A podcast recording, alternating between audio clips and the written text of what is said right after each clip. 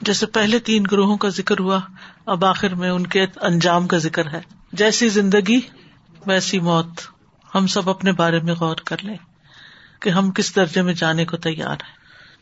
بالکل ہی ایک مختلف انداز ہے پورے قرآن پاک کے مقابلے میں کہ جس میں مسلسل مختلف چیزوں کے بارے میں سوال کر کے عقل کو کھولا گیا ہے کہ انسان غور و فکر کرے۔ اور یہی سوال ان لوگوں سے کرنے چاہیے جو رب کو مانتے نہیں۔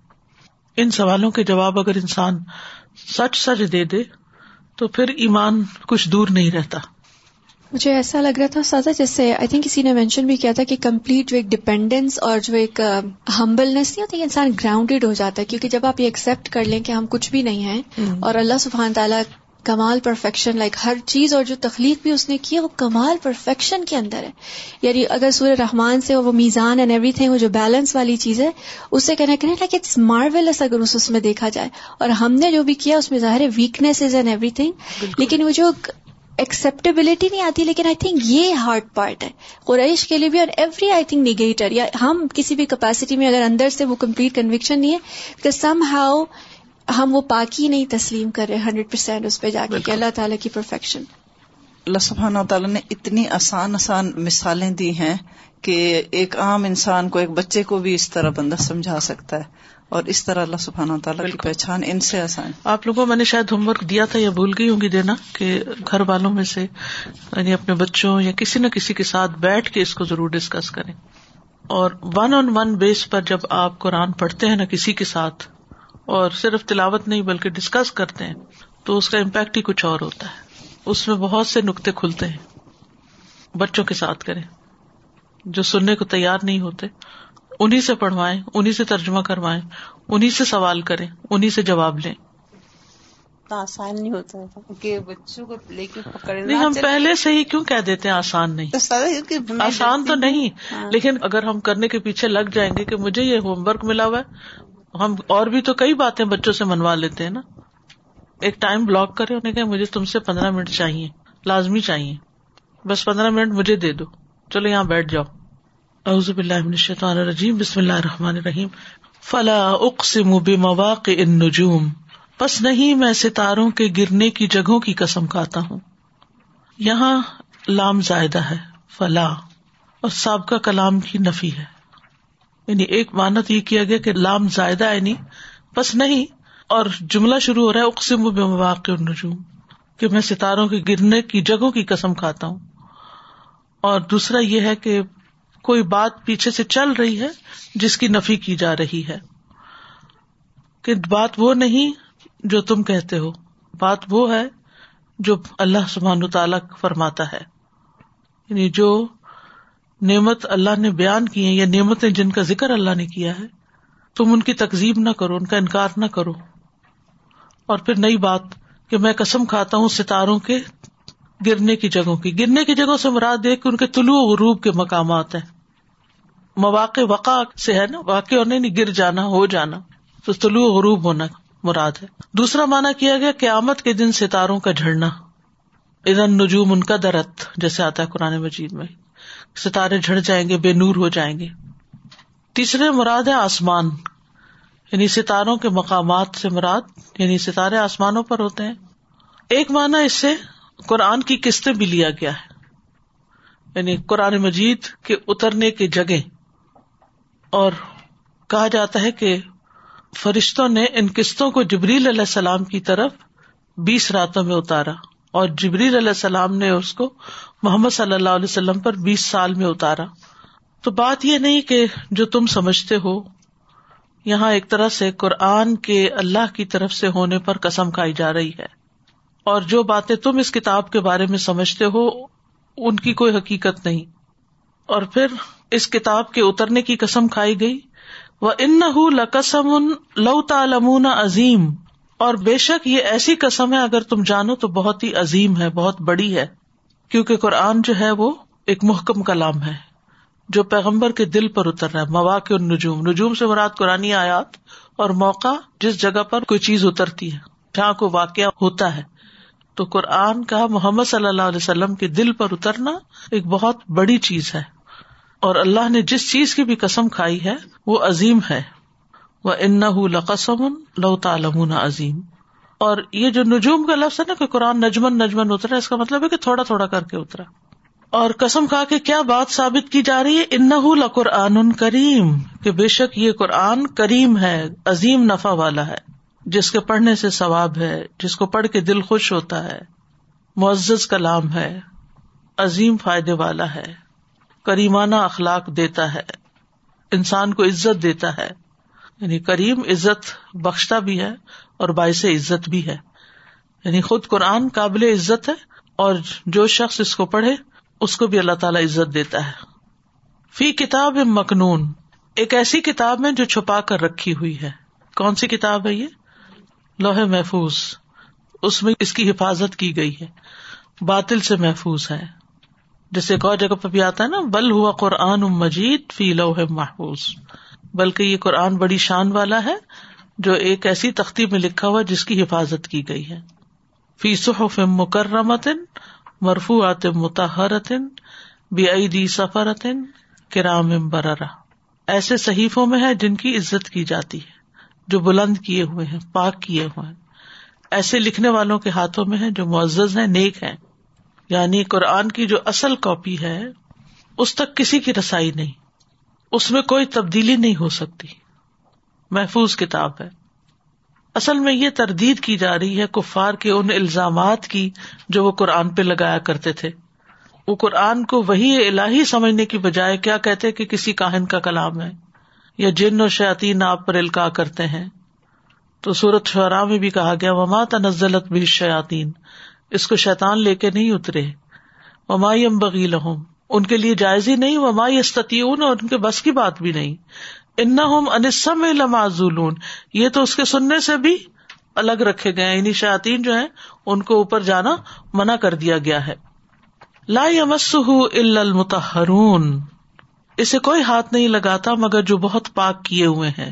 وہ کون ہے اشارہ فرشتوں کی طرف۔ ہر طرح کے شر کفر معاشی سے پاک ہے لا یمس المتحرون اس سے بعض لوگوں نے یہ مانا لیا ہے کہ صرف پاک لوگ اسے چھوا کریں۔ وزو کے بغیر اس کو اٹھانا یعنی مصف یا کاپی اٹھانا یا یہ بھی درست نہیں۔ یا کہیں لکھی بھی آئے تو اگر اس چیز کو بھی اٹھانا یا ہاتھ سے ٹچ کرنا درست نہیں۔ جبکہ اس سے مراد نہیں چھوتے اس کو، نہیں چھوئے اس کو نہیں کہا گیا۔ کیا کہا گیا؟ نہیں چھوتے اس کو، مگر پاک۔ پاک فرشتے کون سے ہیں؟ فیسو مکرمہ مرفوعت متحرا بے سفرا کرام بررا یعنی معزز فرشتے۔ قرآن خود بھی کریم ہے اور جو فرشتے لائے ہیں وہ بھی مکرم ہے اور یہ ایک طرح سے تردید ہے کہ یہ شاطین کی طرف سے نہیں آیا، بلکہ ایک پاکیزہ کلام ہے۔ تنزیل من رب العالمین۔ یہ رب العالمین کی طرف سے نازل کرتا ہے۔ یعنی کس کی طرف سے نہیں ہے اور کس کی طرف سے ہے؟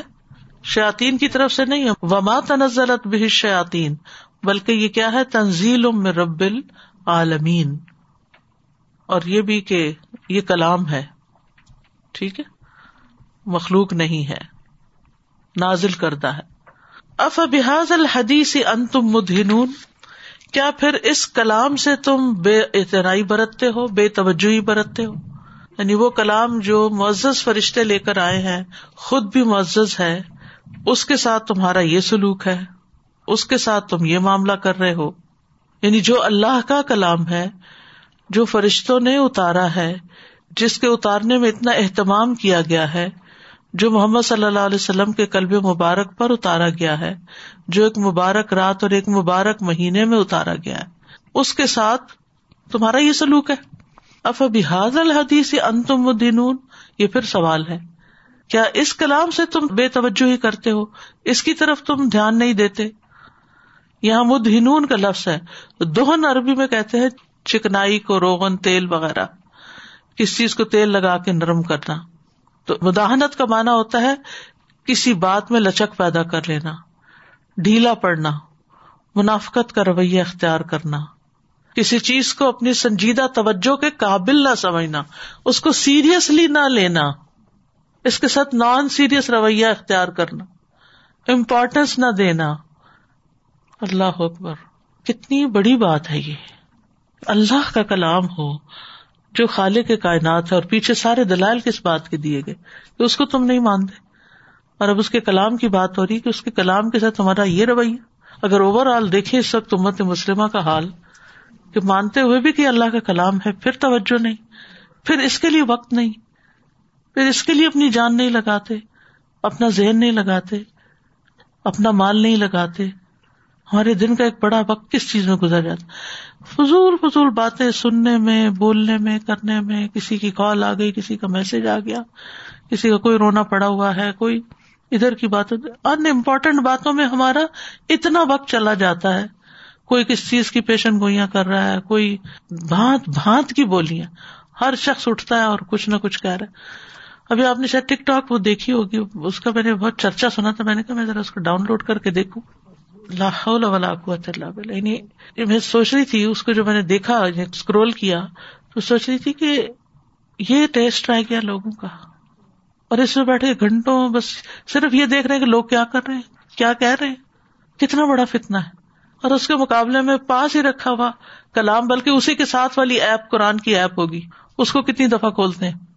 اس کے معنی میں کتنا غور کرتے ہیں؟ اس کو کتنا سمجھنے کی کوشش کرتے ہیں؟ کن چیزوں میں ہمارا وقت برباد ہو رہا ہے؟ ایک تو وہ قوم ہے نا جس کو پتا ہی نہیں کہ یہ اللہ کا کلام ہے، اور ایک وہ جس کو پتا ہی اللہ کا کلام ہے، پھر اللہ کا کلام چھوڑ کے۔ اس وقت تو مجھے اور زیادہ تکلیف اور پریشانی ہوتی ہے کہ جب لوگ اپنی سکسٹیز بھی کراس کر جاتے ہیں اور ان بےکار کے شغلوں میں لگے رہتے ہیں۔ زیادہ ٹائم اسکرین کے ساتھ گزارتے ہیں پتا نہیں کس وقت کس نے چلے جانا ہے۔ تو آگے جو چیز توشا کام آنا ہے، اس کو کھول کے نہیں دیکھتے، اس کو نہیں پڑھتے، کس قدر محرومی کی بات ہے۔ اور قابل رشک ہوتے ہیں، وہ بزرگ جو اپنے جانے کی تیاری کرتے رہتے ہیں۔ تو اس لیے اس کلام کے ساتھ تمہارا یہ رویہ، تم اس کو اہمیت ہی نہیں دیتے۔ کہا تو کفار مکہ سے جا رہا ہے۔ جو مانتے ہی نہیں تھے، جو اس کی طرف دھیان نہیں دیتے تھے، لیکن آج ہم جو مانتے ہیں، ہم کیا کر رہے ہیں؟ ہم کتنی اس کی طرف توجہ کرتے ہیں؟ ہم اس کی کتنی موافقت کرتے ہیں؟ ہم اس کے پڑھنے پڑھانے میں کتنا وقت لگاتے ہیں؟ میں سوچ رہی تھی کہ مداحنت میں کیا یہ چیز بھی آئے گی جیسے جو لوگ ہمارے دین کی فار انسٹنس لیجسلیشن ہے یا جو مین احکام ہے اس کے بارے میں وہ جو ایکسکیوز والا رویہ اور جو یہ سب بھی ہے۔ مداحنت میں کمپرومائز کرنا آ جاتا ہے نا۔ منافقت والا رویہ اختیار کرنا۔ نہیں نہیں ایسا نہیں ایسا ہے۔ وہ تج الون رسق کم ان کم تو اور تم اپنا رسک یہ بتاتے ہو، یہ بناتے ہو کہ تم اس کو جٹلاتے ہو۔ یعنی جس طرح روز کے تمہارے باقی معمولات ہیں، جس طرح روز کھانا کھانا تمہارا معمول ہے رسک تمہارا، جیسے تم روز کھانا کھاتے ہو، ایسے ہی روز تم اس کلام کو جٹلاتے ہو۔ ایک مانا تو یہ کیا گیا۔ اور دوسرا یہ کہ تم نے اپنا حصہ یہ لگا رکھا ہے، اور تم نے اپنا رسک قرآن بھی ایک رسک ہے نا۔ تو تم نے اس رسک میں سے یہ حصہ لے رکھا کہ اس کو جٹلاتے ہو؟ یعنی اس نعمت کی یہ قدر دانی کرتے ہو، یہ شکر گزاری کرتے ہو کہ تم اس کو جٹلا کر دنیا کے فائدے اٹھانا چاہتے ہو یا اس کو چھوڑ کر اور چیزوں کی طرح متوجہ ہونا چاہتے ہو؟ یعنی جس قرآن کو اتنی اہمیت حاصل ہے کہ وہ تنزیل رب العالمین ہے، رب العالمین کی طرف سے نازل کردہ ہے اور وہ کلام جس کو لائی مسح المتحرون ہے، جس کی اتنی بڑی شان ہے، جو ایک محفوظ مقام پر رکھا گیا ہے، تمہارا اس کے ساتھ رویہ یہ ہے۔ تو پھر ٹھہر جاؤ، دیکھو کہ ہوتا ہے کیا۔ فلولا ازا بلغت الحلقوم، پھر کیوں نہیں کہ جب جان حلق کو پہنچ جاتی ہے۔ انتظار کرو پھر اس دن کا جب موت آئے گی، جب جان کنی کا وقت آ جاتا ہے۔ یہاں پر حلقوم کو خاص کیا ہے۔ حلقوم سانس گزرنے کے رستے کو کہتے وہ نالی نہیں جو گردن کے نچلے پہلو میں دو راستے ہیں نا۔ یہاں ایک کھانے اور مشروبات کا رستہ ہے اور ایک سانس لینے کا۔ تو وہ مری کہلاتی ہے، جو کھانے اور مشروبات وغیرہ کے گزرنے کا راستہ ہے۔ اور یہ حلقوم کہلاتی ہے، جو سانس گزرنے کی جگہ ہے۔ تو جب روح سارے جسم سے نکل کر حلقوم تک آ جاتی ہے حلق تک آ جاتی ہے، سب سے پہلے جان پاؤں سے نکلنا شروع ہوتی ہے۔ پاؤں ٹھنڈے ہونے شروع ہوتے ہیں۔ اگر آپ کو کسی میت کے پاس جانے کا اتفاق ہوا ہو، ایک مرتبہ ہمارے ہمسائے تھے نیبر سے، تو ان کی دادی کی طبیعت ہاسپٹل میں بہت خراب تھی۔ انہوں نے کہا کہ آپ ذرا چل کے ان کو دیکھیں، کوئی دم وغیرہ کر دیں۔ بہت پرانی تیس پینتیس سال پہلے کی بات۔ تو جب میں گئی اور میں نے ان کے ہاتھ اور پاؤں چھوئے، تو وہ بالکل برف کا ٹکڑا بنے ہوئے تھے۔ لیکن آنکھوں سے کچھ دیکھ رہی تھی اور سانس بھی ہلکا ہلکا لے رہی تھی۔ اور پھر یہ سارے بازو اور کافی دیر ملنے کے بعد بھی ان میں جان نہیں لوٹی، واپس نہیں آئی۔ اوپر نکلتے نکلتے نکلتے آہستہ آہستہ آہستہ باہر، ایک ہچکی سی آتی ہے اور روح باہر چلی جاتی ہے۔ تو روح جب نیچے سے یعنی ہاتھوں سے، پاؤں سے نیچے سے نکلتے نکلتے اوپر تک آتی ہے، تو انسان کے دنیا کے ساتھ رابطے ختم ہونے لگتے ہیں۔ اور انسان کو پتا چل جاتا ہے کہ اب میری موت کا وقت آ گیا ہے۔ دنیا سے اب جدائی کا وقت آ گیا ہے۔ جیسے وہ صورت القیامہ میں نہیں آتا۔ کل ادا بلغت تراقیا وکیل امن راق و ضن ان الفراق بلطفت الساق بساق الا ربی کا یوم المساق۔ ہرگز نہیں وہ وقت یاد کرو جب جان ہنسلیوں تک پہنچ جائے گی۔ اور کہا جائے گا، ہے کوئی دم کرنے والا؟ اور وہ یقین کر لے گا کہ یقیناً یہ جدائی ہے۔ اس دن تیرے رب ہی کی طرف روانگی ہے۔ اس دن تیرے رب ہی کی طرف روانگی ہے۔ یعنی تم اس کا انتظار کر رہے ہو۔ یعنی انسان جب عمر کے خاص حصے کو پہنچ جاتا ہے، تو اس کے بعد تو اس کے پاس کوئی ازر رہ ہی نہیں جاتا نا۔ اس نے اپنے سارے شوق پورے کر لیے، سب کچھ دنیا کی بہاریں دیکھ لی اب اس کا زیادہ وقت تو آخرت کی تیاری میں گزرنا چاہیے۔ آخرت کی فکر کرتے ہوئے گزرنا چاہیے۔ یہ نہیں کہ دوسروں کو نہیں کرنا چاہیے، لیکن نسبتاً بزرگوں کو زیادہ کرنا چاہیے، کیونکہ موت کا وقت دن بدن قریب آتا چلا جا رہا ہے۔ لیکن اس وقت بھی اگر انسان نہیں ہوش میں آتا، نہیں سنبھلتا، تو پھر کون اس کو سمجھائے گا؟ فرمایا وہ ان تم ہی نہ ادن تنظرون، اور تم اس وقت دیکھ رہے ہوتے ہو۔ یعنی مرنے والے کو دیکھ رہے ہوتے ہو۔ جس کے اوپر جان کنی کی سکرات کی کیفیت واقع ہوتی ہے، اور وہ موت کی سختیاں برداشت کر رہا ہوتا ہے۔ اقرب من کم ولا کلّا تم سرون اور ہم تم سے زیادہ اس کے قریب ہوتے ہیں، لیکن تم نہیں دیکھتے۔ عالم نزا کا منظر پیش کیا جا رہا ہے۔ تو عالم نزا کا عالم اس نقشے کو پیش کر کے منکروں سے کہا جا رہا ہے کہ ایسا کیوں نہیں کہ مرتے وقت جب جان حلق تک آ پہنچتی ہے، تم پاس بیٹھے ہوئے مرنے والے کو دیکھ رہے ہوتے ہو۔ تو اس وقت ہم تمہیں نظر نہیں آتے، لیکن کہا کیا جا رہا ہے کہ پھر تم اس کو واپس کیوں نہیں لاتے؟ اس جان کو واپس لے آؤ، اگر تمہارا حکم چلتا ہے۔ اگر اللہ کا چلتا ہے تو وہ تو اب اس کی جان لے لیتا ہے۔ فلولا ان کن تم غیر مدینین سو اگر تم کسی کے محکوم نہیں ہو۔ یعنی ایک اور مانا یہ کیا گیا کہ اگر کوئی تمہارا محاسبہ کرنے والا نہیں ہے، یا یہ کہ قیامت کے دن دین سے مراد جزا سزا یعنی قیامت کے دن دوبارہ نہیں اٹھائے جانے والے مغلوب کیے جانے والے نہیں ہو امال کا بدلا دیے جانے والے نہیں ہو ترج نہ ان کن تم صادقین، تو اس کو لوٹاؤ یعنی مرنے والی جان کو واپس لے آؤ، اگر تم سچے ہو۔ یعنی اگر تم سچے ہو کہ تمہارے اوپر اور کوئی ہستی نہیں ہے، اللہ نہیں ہے، اور کوئی تمہارا حساب کتاب نہیں ہونا آخرت میں، تو پھر اس کو پروو کرنے کے لیے نکلتی ہوئی جان کو تم واپس جسم میں ڈالو۔ مرتے وقت جو غیر مومن ہے اس کے لیے ایسے فرشتے آتے ہیں جو اس کے ساتھ ذلت آمیز سلوک کرتے ہیں۔ ہم نہیں دیکھ سکتے۔ کہتے ہیں، اخرجو انفسکم۔ اليوم تجزون عذاب الہون۔ نکالو اپنی جان۔ آج تمہیں ذلت آمیز سزا دی جائے گی۔ کافر کی روح موت سے بھاگنے کے لیے جسم کے اندر دوڑ رہی ہوتی ہے نا، کہ کسی طرح میری پکڑ نہ ہو۔ حدیث میں آتا ہے، جب کوئی کافر شخص دنیا سے رخصتی اور آخرت کے سفر پہ جانے کے قریب ہوتا ہے، تو اس کے پاس آسمان سے سیاہ چہروں والے فرشتے اترتے ہیں، جن کے پاس ٹاٹ ہوتے ہیں اور اس کی حد نگاہ بیٹھ جاتے ہیں۔ پھر ملک الموت آتے ہیں سرہانے بیٹھ جاتے ہیں۔ اور اس سے کہتے ہیں ایت نفس الخبیسا اے نفس خبیسا اللہ کی ناراضگی اور غصے کی طرف چل۔ یہ سن کر روح اس کے جسم میں دوڑنے لگتی ہے۔ اور ملک الموت اس طرح کھینچتے ہیں جیسے گیلی اون سے گرم سلاخ کھینچی جاتی ہے اور اس کو پکڑ لیتے ہیں روح کو اور پھر اس کو چھوڑتے نہیں اور نکال کے ٹاٹ میں لپیٹ کر فرشتوں کے حوالے کرتے ہیں اور وہ لے کے اوپر جاتے ہیں۔ ایک روایت میں آتا ہے، جب اللہ کے دشمن پر موت تاری ہوتی ہے تو وہ دیکھتا ہے جو دیکھتا ہے، تو نہیں چاہتا کہ کبھی بھی اس کی روح نکلے اور اللہ اس سے ملاقات سے نفرت کرتا ہے۔ اور پھر مسلسل وہ عذاب کی خبر پاتا رہتا ہے۔ یعنی فرشتے بھی آ کے اس کو مارتے ہیں اور اس کی روح سے انتہائی خلیص بدبو بھی اٹھتی ہے۔ آسمان کے دروازے اس کے لیے نہیں کھولے جاتے۔ آسمان سے کسی جین میں گرا دیا جاتا ہے۔ پھر اس کے جسم جو ہے وہ قبر میں نہ جانے کی تمنا کرتا ہے۔ کہتا ہے بربادی، تم اسے کہاں لے جا رہے ہو؟ انہیں قبر کی طرف۔ اور قبر میں انتہائی ہے ناک ساتھی اس کو ملتا ہے۔ ایک روایت میں آتا ہے کہ اس کے پاس اس کے برے اعمال ایک ایسے آدمی کی شکل میں آتے ہیں جس کا چہرہ انتہائی کبھی اور اس کے کپڑے انتہائی گندے ہوتے ہیں اور اس سے بہت بری بدبو آتی ہے۔ قبر کے فرشتوں کا حلیہ بھی سنن ترمزی میں بیان کیا گیا ہے کہ جب کسی میت یا تم میں سے کسی ایک کو قبر میں رکھا جاتا ہے، تو اس کے پاس سیاہ رنگ کے نیلی آنکھوں والے دو فرشتے آتے ہیں۔ ایک کو منکر اور دوسرے کو نکیر کہا جاتا ہے۔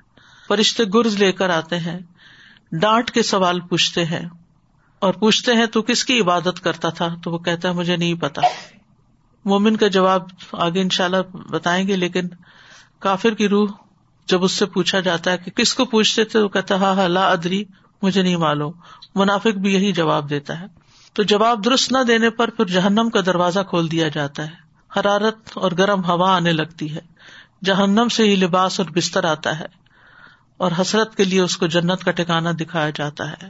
اور اس طرح وہ پھر ہمیشہ کے لیے بے سکون ہو جاتا ہے۔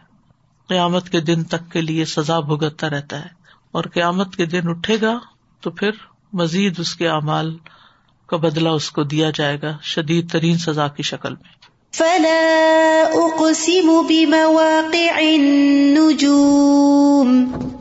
وَإِنَّهُ لَقَسَمٌ لَوْ تَعْلَمُونَ عَظِيمٌ إِنَّهُ لَقُرْآنٌ كَرِيمٌ فِي كِتَابٍ مَكْنُونٍ لا يمسه إلا المطهرون تنزيل من رب العالمين أفبهذا الحديث أنتم مدهنون وتجعلون رزقكم أنكم تكذبون فلولا إذا بلغت الحلقوم وَأَنتُمْ حِينَئِذٍ تَنظُرُونَ وَنَحْنُ أَقْرَبُ إِلَيْهِ مِنكُمْ وَلَكِنْ لَا تُبْصِرُونَ فَلَوْلَا إِن كُنتُمْ غَيْرَ مَدِينِينَ ترجعونها إن كنتم صادقين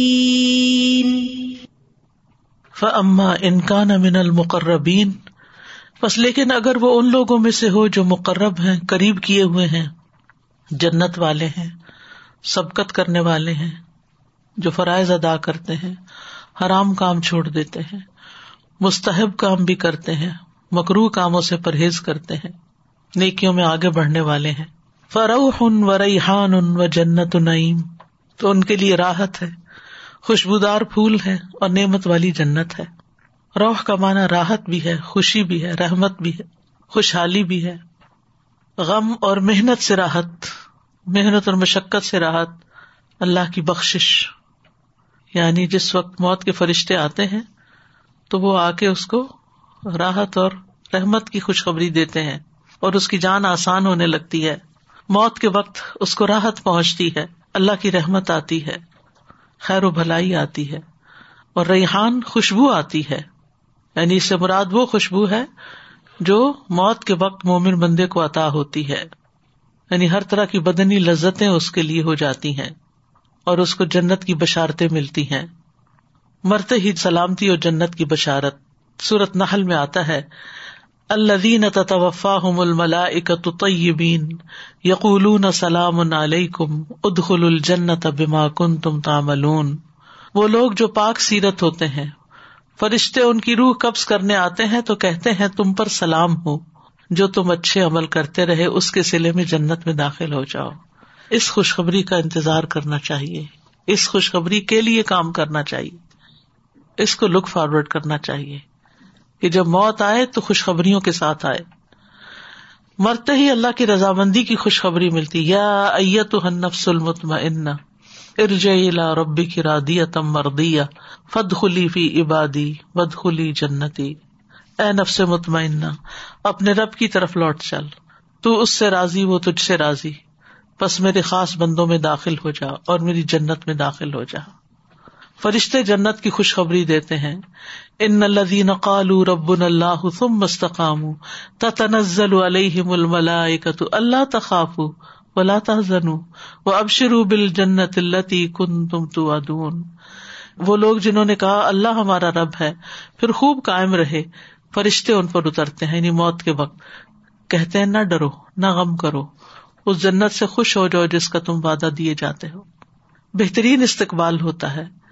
برائے ابن عازب کہتے ہیں، نبی صلی اللہ علیہ وسلم نے فرمایا، بے شک مومن بندہ جب دنیا سے رخصت ہونے اور آخرت کے جانے کے قریب ہوتا ہے، تو آسمان سے روشن چہروں والے فرشتے آتے ہیں۔ گویا کہ ان کے چہرے سورج کی طرح ہوں۔ ان کے پاس جنت کے کفنوں میں سے ایک کفن اور جنت کی حنوت میں سے ایک حنوت ہوتی ہے۔ یہاں تک کہ وہ اس کی تاحد نگاہ بیٹھ جاتے ہیں۔ پھر ملک الموت اس کے سرحانے آ کے بیٹھ جاتے ہیں۔ کہتے ہیں ایت نفس طیبہ اخرجی لا مغفرت من اللہ و ردوان اے پاکیزہ نفس، اللہ کی مغفرت اور رضامندی کی طرف چلو۔ چنانچہ اس کی روح اس طرح بہ کے نکل جاتی ہے جیسے مشکیزے کے منہ سے پانی کا کترا بہ کے نکل جاتا ہے۔ پھر ملک الموت اسے پکڑ لیتے ہیں۔ جب وہ اسے پکڑتے ہیں تو دوسرے فرشتے پلک جھپکنے کی مقدار میں اس کی روح کو ملک الموت کے ہاتھ میں رہنے نہیں دیتے۔ ان سے لے کر اسے کفن میں لپیٹ کر اپنی لائی ہوئی ہنوت اس پہ مل دیتے ہیں۔ اور اس کے جسم سے ایسی خوشبو نکلتی ہے جیسے مہکنے والی کستوری کی خوشبو جو روئے زمین پر پائی گئی ہو۔ شاید میں نے آپ کو بتایا بھی ہو کہ پچھلے سال جب میں گئی تھی آٹوا، تو وہاں ادریس صاحب کے کزن کی وائف ہے فرینچ کینیڈین، تو وہ اس میں نرس رہی ہیں اور اس وارڈ میں جہاں پر پیلیٹیو کیئر کیا کہتے ہیں اس کو؟ جی۔ تو وہ کہتی ہیں کہ ہمارے پاس بس وہی لائے جاتے ہیں جو مرنے کے بہت ہی قریب ہوتے تھے۔ کہتی بس روز کا معمول ہے کہ میں جاتے ہوئے لوگوں کو دیکھتی ہوں۔ کہتی اتنے سالوں میں، شاید تیس پینتیس سال سے اس کا ایکسپیرئنس ہے نرسنگ کا۔ وہ کہتی اتنے سالوں میں ایک مسلمان کی باڈی سے جب روح نکلی، اتنی خوشبو کمرے میں پھیل گئی کہ سب نے مسلم نان مسلم سب نے ہی اس کو بہت نوٹس کیا۔ تو یہ کیا چیز تھی؟ تو یہ یہی چیز ہے کہ ایسے لوگوں کے لیے۔ پھر میں نے اس سے پوچھتی رہی کہ اور لوگوں کے ریئیکشن کیا ہوتے ہیں؟ مختلف لوگوں کی جان کیسے نکلتی ہے؟ بہت ڈفرینٹ ڈفرینٹ ایکسپیرئنس ظاہر ہے جیسے عمل ہوں گے، جو جتنا اچھا ہوگا، جس کا پتہ نہیں کون سا خوف یا نیک عمل ہوگا، جو کسی کو بھی پتا نہیں ہوگا، اور اللہ کی خاطر، اللہ کے چہرے کی خاطر کیا گیا ہوگا۔ یہ اصل خوش قسمتی اور اصل کامیابی یہ ہے۔ اچھے کپڑے پہن لینا یا اچھا زیور مل جانا یا دنیا کی نعمتیں بھی اللہ کا شکر ہے، وہ بھی اچھی چیز ہے۔ لیکن ان سب سے بڑی نعمت یہ ہے کہ انجام اچھا ہو، خاتمہ اچھا ہو۔ پھر وہ فرشتے جب روح کو لے کے آسمان کی طرف چڑھتے جہاں جہاں سے گزرتے ہیں، فرشتے پوچھتے ہیں، یہ کون جا رہا ہے؟ تو اس کے اچھے سے نام کے ساتھ بتاتے ہیں۔ کہ یہ فلاں جا رہا ہے، پھر آسمان کا دروازہ کھلتا ہے۔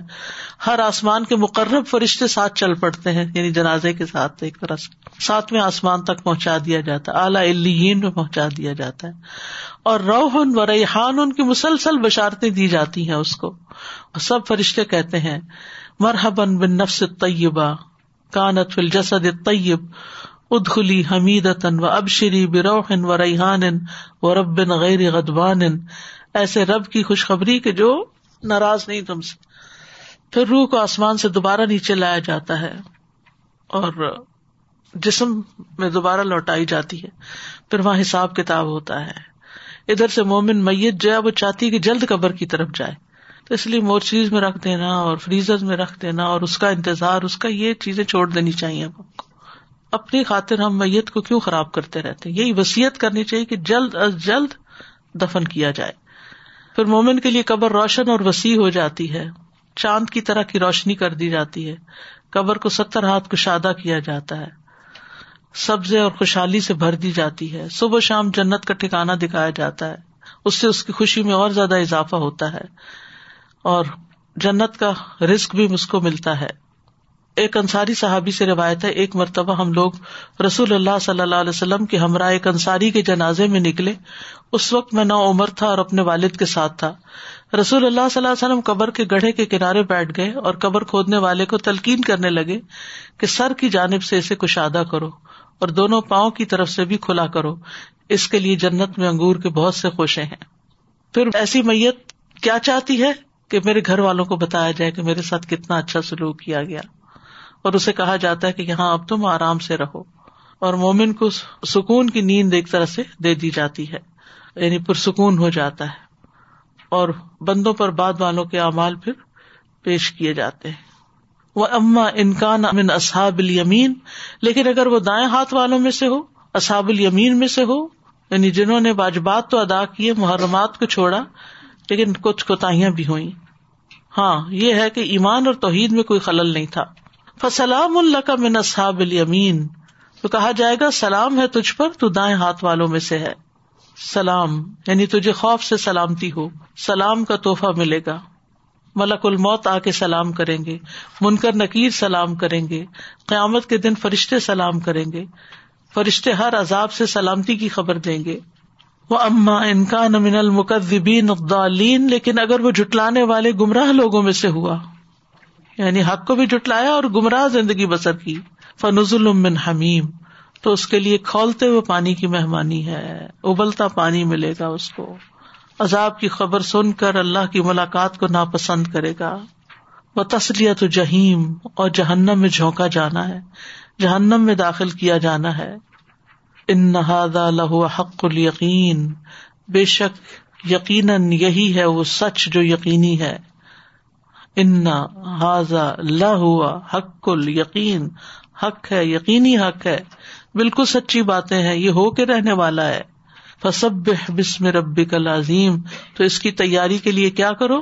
تصبیح کی کسرت کر دو۔ اپنے عظمت والے رب کے نام کی تصبیح کرو۔ اللہ کو ہر نقص اور ایب سے پاک سمجھو۔ وہ رب جو انتہا درجے کی عظمت والا ہے۔ یاد رکھیے، اس صورت میں دو دفعہ یہ حکم دیا گیا ہے۔ آسمان و زمین کی ہر چیز اللہ کی تصویر کر رہی ہے۔ تصویر اللہ کا پسندیدہ ترین کلام ہے۔ اللہ کی قربت اور فضیلت پانے کا آسان راستہ ہے۔ دنیا میں بھی دل کی تنگی اور سینے کی گٹن کا علاج ہے۔ پریشانی اور خوف اور ڈر دور کرنے کا ذریعہ ہے۔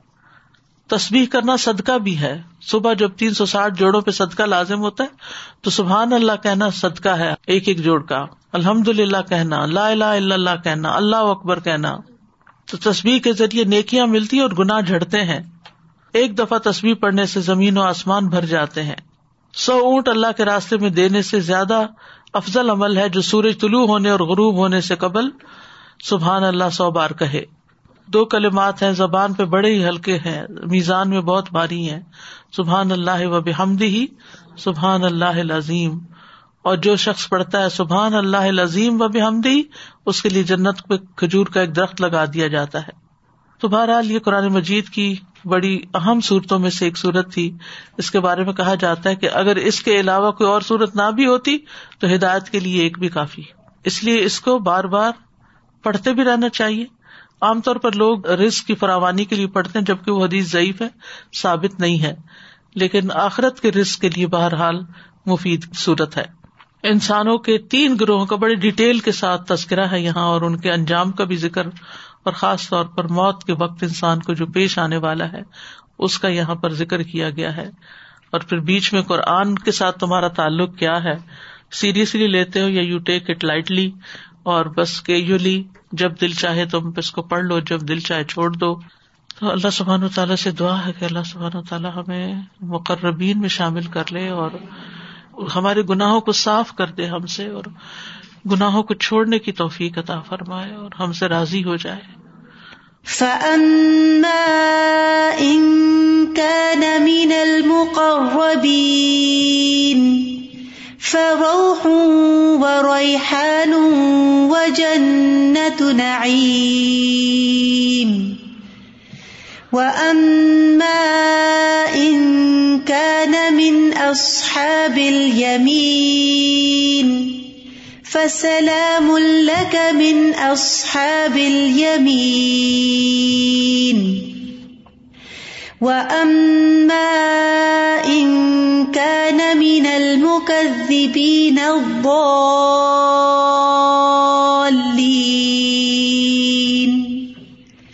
فَنُزُلٌ مِّنْ حَمِيمٍ وَتَصْلِيَةُ جَحِيمٍ إِنَّ هَذَا لَهُوَ حَقُّ الْيَقِينِ فسبح باسم ربك العظيم. سبحان ربی اللہ سے.